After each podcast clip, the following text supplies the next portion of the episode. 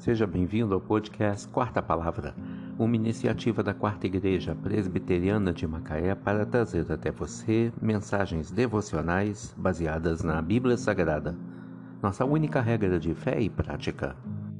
Nesta segunda-feira, 28 de novembro de 2022, veiculamos da quarta temporada o episódio 389, quando abordamos o tema O perigo da riqueza ilícita Mensagem devocional de autoria do Reverendo Hernandes Dias Lopes, extraída do devocionário Gotas de Sabedoria para a Alma, baseada em Provérbios 21, verso 6.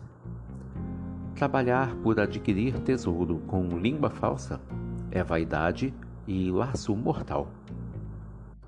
A riqueza é uma bênção quando vem de Deus como resultado do trabalho honesto Contudo, a riqueza acumulada com desonestidade é pura ilusão e uma armadilha mortal. Aqueles que mentem, corrompem, roubam, oprimem e até matam o próximo para juntar tesouros e mais tesouros em sua casa, esses descobrem que tal riqueza maldita é e não traz paz ao coração, não dá descanso à alma, nem promove a verdadeira felicidade. Aqueles que seguem por esse caminho da ganância, da avareza idolátrica e da língua falsa para enriquecer, não usufruirão as benesses dessa riqueza. Vestirão, mas não se aquecerão. Beberão, mas não se saciarão.